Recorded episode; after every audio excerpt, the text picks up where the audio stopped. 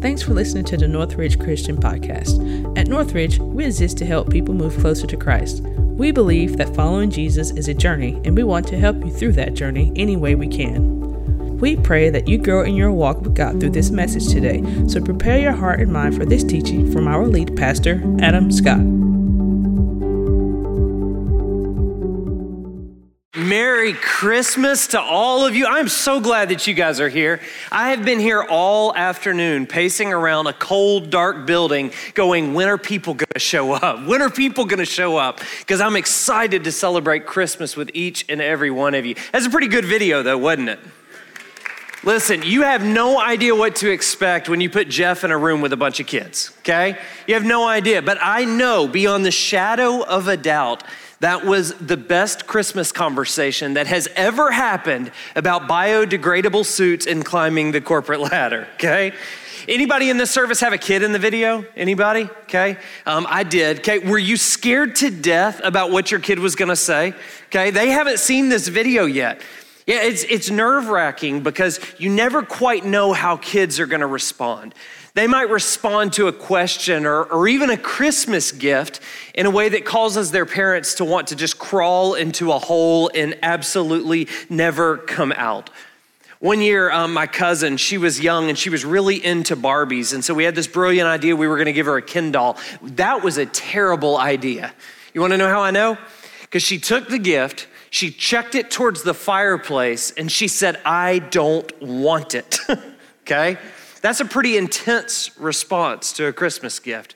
But let me tell you, my favorite Christmas response to a gift comes from an adult, not a child. Okay? Any Mariah Carey fans? Anybody? Okay, like six of you like Mariah Carey? Okay, there's more. Okay. If you're a Mariah Carey fan, you've probably heard this already. You probably read about it in the news, but one of her diehard fans actually bought her a parcel of land for Christmas. Can you believe that? I mean, can you imagine caring so much about a celebrity that you actually gift them property for Christmas? Let me tell you how Mariah Carey responded. That was terrible, wasn't it? Yeah, you should not laugh at that. It's only going to encourage me. Hey, hey, listen, let me tell you something. All jokes aside, the way we respond to gifts is really important. You see, the way we respond to gifts, it says something about us, it says something about the way we view the gift, and it says something about how we feel about the giver. And that's why we want to spend just a few minutes today just preparing our hearts to respond to the gift of Jesus appropriately. You see, it turns out if you were to flip through the Christmas story in the Bible, you'll find lots of different characters and, and groups of people, but, but what you'll see is that there's this common thread through each and every one of them. You see, every single one of them responds to the gift of Jesus in exactly the same way. And if you can get that many people to agree to anything at all, it's worth taking a look at. And so, together, what we're going to do is just briefly today, as we're preparing for Christmas, is, is, is we're going to find ourselves in their situations and we're going to embrace their response as our own. The first response we find in the Christmas story, it comes in Luke chapter 1, verse 41. And in this verse, Jesus has not even been born yet. Okay, but, but Mary, who's pregnant with Jesus, she goes to Elizabeth, who's pregnant with John the Baptist, and this is what it says. It says, When Elizabeth heard Mary's greeting, the baby leaped in her womb, and Elizabeth was filled with the Holy Spirit. Let me tell you something there is no coaching a baby in the womb, right? I mean, you cannot prepare them to respond to a gift the way you want them to respond. A baby in the womb is only going to do what comes naturally. Listen, at this point, John depends on his mom for absolutely everything. He cannot eat, he cannot think, he cannot breathe, he cannot even exist apart from his mother. He is powerless, yet he still instinctively responds to the proximity and the gift of Jesus. Listen, this is the first situation and response we find in the Christmas story. The powerless respond with worship. The powerless respond with worship. Listen, maybe you find yourself in this seat today. Maybe you feel powerless this Christmas season to, to fix your marriage.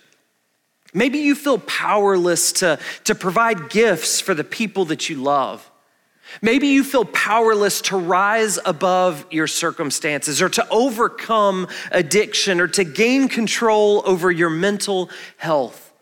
Let me tell you something. If you find yourself in this chair this Christmas, hear this Jesus is even closer in our weakness than he is in our strength. You see, it's not our power that motivates worship, it's his power that motivates worship. Let me talk to the kids in the room for just a minute. Can I need all the kids to look at Will? Look at no, I'm just kidding. All the kids, look at me right here. Okay? Look up from the devices, look up from the activities. You are the most powerless people in this room. Okay, you know what that means? That means that you cannot vote, you cannot drive. Many of you cannot even pick your own bedtime. But hear me out. You are not too young to understand that Christmas is all about Jesus. And you have the power in you to respond in the same way that every single character in the Christmas story responds by worshiping Jesus.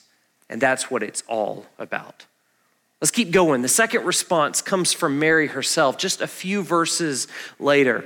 This is what it says in Luke chapter 1, verses 46 through 49. It says, And Mary said, My soul glorifies the Lord, and my spirit rejoices in God, my Savior. For he has been mindful of the humble state of his servant. From now on, all generations will call me blessed, for the mighty one has done great things for me. Holy is his name. Listen, in these verses and the ones that follow, Mary looks at her situation as the carrier of the gift that's going to transform the entire world. And she praises God for being mindful of her and merciful to her. And listen, I've never been pregnant, okay? Big shocker, I know, okay? But I have watched my wife carry and deliver all three of our children. And there's not a single moment through that season of life that I would describe her as comfortable or at ease. Okay? It didn't happen.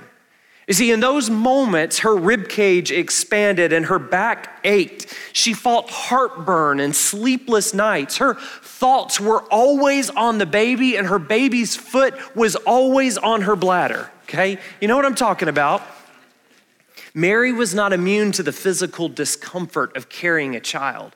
But on top of all of that, she felt the weight of responsibility to carry and deliver and care for the Son of God, the Savior of the world.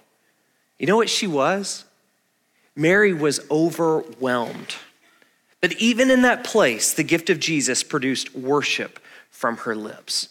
Listen, here's the second situation and response that we can experience from the Christmas story. The overwhelmed respond with worship. Listen, maybe you feel overwhelmed today. Maybe you're overwhelmed by the preparations that go into this hectic weekend. Maybe you're overwhelmed by the family drama that's waiting for you after a long drive. Listen, maybe you're overwhelmed by the grief of a person who's going to be missing from this weekend's celebration. Let me tell you something today. You do not have to bury those feelings to respond appropriately to the gift of Jesus this Christmas. You see, He is with us in each and every one of those places. He is mindful of us, He is merciful to us. And get this in His goodness, Sometimes He allows us to be overwhelmed so that we will humbly lean into His strength, His power, and His presence to see us through. Listen, regardless of the chaos that's going on out there, regardless of the chaos that may be happening in here, we can respond to the gift of Jesus from this chair with worship. Let's keep going. After Jesus is born, angels show up and, and they deliver the message to a crowd of shepherds keeping watch over their sheep at night. Listen, at the sight of the angels, it tells us that the shepherds are terrified, but, but despite the amazing things that they witness, it's the message they deliver about Jesus that produces the greatest response from them. Why? Well, in ancient Israel, shepherds were generally considered unclean. You see, in the community of God's people, because of the work they did, their daily contact with animals meant that they were, they were unworthy to worship in God's presence with God's people. And for that reason, they were generally treated as outsiders. But all of that changes on the first Christmas. You see, they're invited to experience the gift of Jesus up close and in person. And can you imagine their surprise when they get there and realize they are the first ones chosen to celebrate this gift? In addition to telling everybody about it, Luke chapter 2, verse 20 gives us a glimpse of their attitude after seeing and experiencing Jesus. It says, The shepherds returned glorifying and praising God for all the things they had heard and seen, which were just as they had been told. Listen, here's the third chair we find and relate to in the Christmas story. The unworthy respond with worship. Listen, on some level, we all sit in this chair, don't we? There's not a single one of us that deserves the love of Jesus, but there's, there's something inside of each and every one of us that convinces us that somehow we are less deserving of God's love than anybody else in this room. You see, our guilt, and our shame and our sin make God feel distant, but the story of Christmas, the gift of Jesus, proclaims that there is nothing in us, there is nothing about us that can separate us from God's love. Can I be honest with you? I sit in this chair pretty often. You see, I stand up on this stage and I proclaim the truth about God's love. And let me tell you something, I believe it with my whole heart. I believe it's true for you. I believe God loves you unconditionally. I just struggle to believe that He loves me in the same way. That's why I have a sign that hangs in my office that, that comes from something that a wise friend said to me. They said, You are not the exception to God's love and approval. Listen, that's true for me and it's true for you. And for that reason alone, we have reason to praise God and celebrate all He's done for us this Christmas and every single day. Let's keep going. We got a lot of characters to get through before we talk about Santa and the reindeer, okay? The next characters whose situation we can relate to are the wise men. Okay, this is what it says in Matthew chapter 2 verse 11. It says on coming to the house, they, the wise men, they saw the child with his mother Mary and they bowed down and worshiped him. And then they opened their treasures and presented him with gifts of gold, frankincense, and myrrh. You see, what I want you to understand about the wise men is that they respond in the exact same way to Jesus, even though they're not like everybody else. How were they different? Well, not only did these individuals have the means to travel a great distance just to place their eyes on Jesus, but but they brought gifts of gold and frankincense and myrrh. And each and every one of these luxurious gifts indicate that these visitors have wealth and they have power. But listen, their privileged status did carry in our pocket. No matter what we have in our bank accounts, no matter what's waiting for us under the tree, the gift of Jesus still brings us to our knees, bowing low to worship the King of Kings and the Lord of Lords. Amen? All right, there's one more character that we might relate to in the Christmas story. It's the drummer boy. No, I'm just kidding. It's not the drummer boy. This character's name is Simeon. And Simeon doesn't make it into our nativity scenes. Okay, even though he sees Jesus before the wise men do. But Simeon lived in Jerusalem. And he's described as, as righteous and devout. He's, he's a religious individual. He pursues God, and, and because of that, God has revealed to him that he will not die before he experiences firsthand the Lord's Messiah. Look at what happens in Luke chapter 2, verses 27 through 32. It says, Moved by the Spirit, he went into the temple courts. When the parents brought in the child Jesus to do for him what the custom of the law required, Simeon took him in his arms and praised God, saying, Sovereign Lord, as you have promised, you may now dismiss your servant in peace. For my eyes have seen your salvation, which you have prepared in the sight of all nations, a light for revelation to the Gentiles and the glory of your people Israel. You see, seeing Jesus was the climax of Simeon's life. As a matter of fact, he goes so far as to say, I am ready to die and leave this world because of I have been able to place my eyes on him. Listen, here's the final situation, a response that we can relate to in the Christmas story. The religious respond with worship. Listen, maybe you find yourself in this seat today. Maybe you would say that you are a religious person. Maybe you come to church week in and week out so that you can proclaim the life, death, burial, and resurrection of Jesus. Maybe you wake up in the morning so that you can read your Bible and pray. Maybe you seek God's will, pursue Him with all your heart, and proclaim His love to the world around you. Listen, if that describes you, then I want you to hear me loud and clear you cannot and will not ever graduate from the celebration of Christmas. Listen, the Christmas story is not elementary teaching that we embrace before moving on to bigger and better, more religious things. This is our greatest moment, the climax of it all. Jesus is here. He is Emmanuel, God with us, and He is worthy to be praised. Listen. These are the five chairs of the Christmas story powerless, overwhelmed, unworthy, privileged, religious. They describe the characters in the first Christmas story, but they describe our attitude towards Christmas today. Which one are you? You see, maybe you identify with one of them, or maybe you're a combination of two or three, or maybe you say, I'm in a different chair altogether.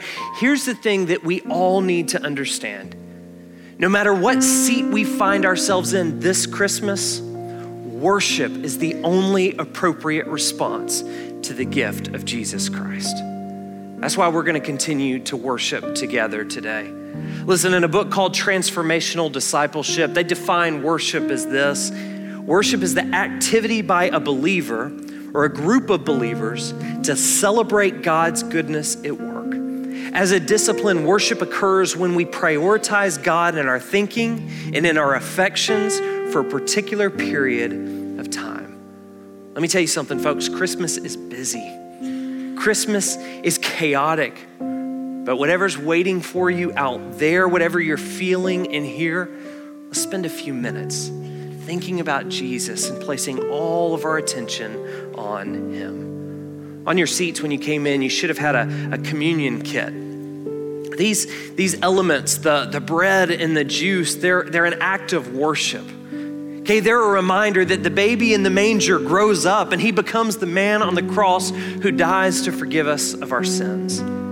These elements, listen, they remind us that God's love has a name, and that name is Jesus Christ. They remind us that God reaches out to us through Jesus Christ. And so we're going to take these elements as an act of worship so that we can focus all of our attention on the gift of Jesus Christ. If you will, open the bottom layer. You got to do this in order or it causes some problems, okay? Spill juice all over yourself. The bottom layer has the bread. And I want you to take this bread. I want you to recognize that it represents Christ's body that was broken for us. And I want you to take it, and I just want you to say in your heart or under your breath, Thank you for the gift of Jesus Christ.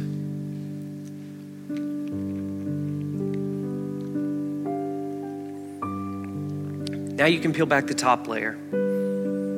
This is the juice that represents Christ's blood that was spilled for us. I want you to drink it. And in your heart or under your breath, I just want you to whisper, Thank you for the gift of Jesus Christ.